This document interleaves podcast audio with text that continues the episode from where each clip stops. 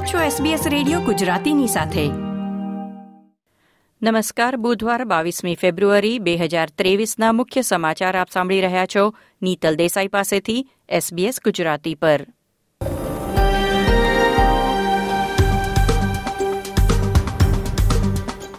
આજના મુખ્ય સમાચાર, ઓસ્ટ્રેલિયામાં જાસૂસી અને વિદેશી દખલગીરીના અભૂતપૂર્વ સંખ્યામાં કિસ્સા નોંધાયા.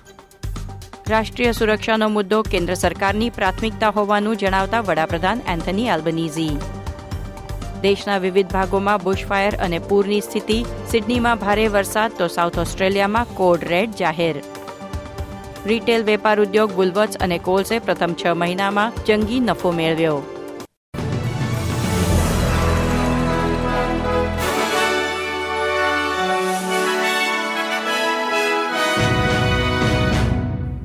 પ્રસ્તુત છે સમાચાર વિગતવાર.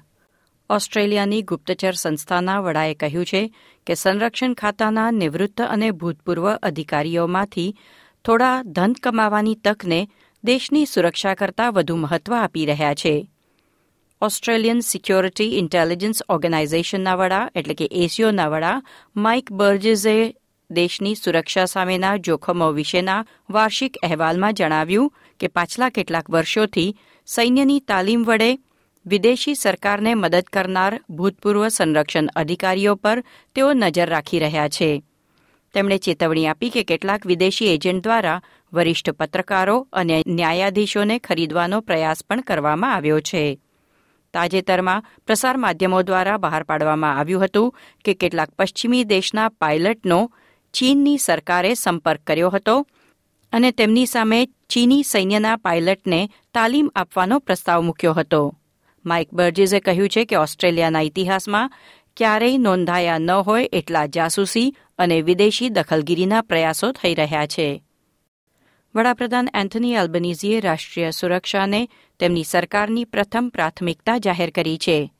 એજીઓ દ્વારા કરવામાં આવેલ ઘટસ્ફોટ પ્રમાણે સંરક્ષણ ખાતાના થોડા ભૂતપૂર્વ અધિકારીઓ વિદેશી સરકારને તેમની તાલીમ અને કુશળતા વેચવા માટે તૈયાર થયા છે.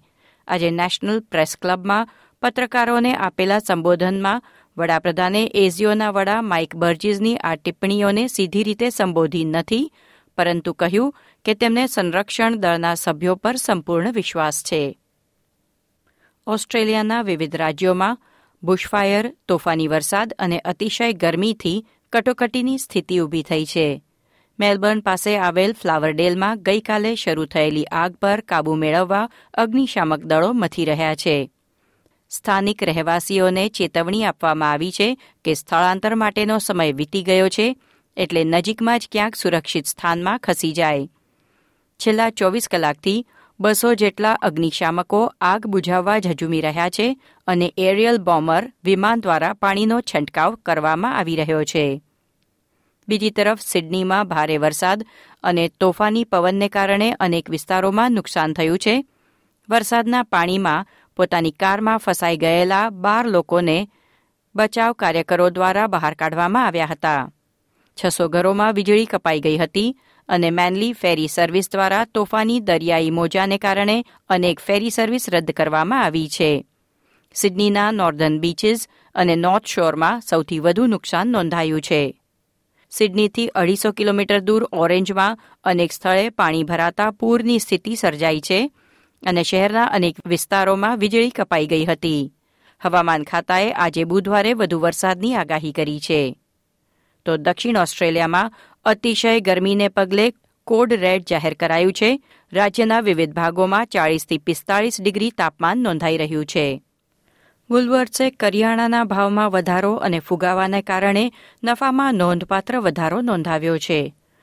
છ મહિનામાં નવસો સાત મિલિયનનો નફો કર્યો હતો, જે અગાઉના વર્ષ કરતાં ચૌદ ટકા વધુ છે.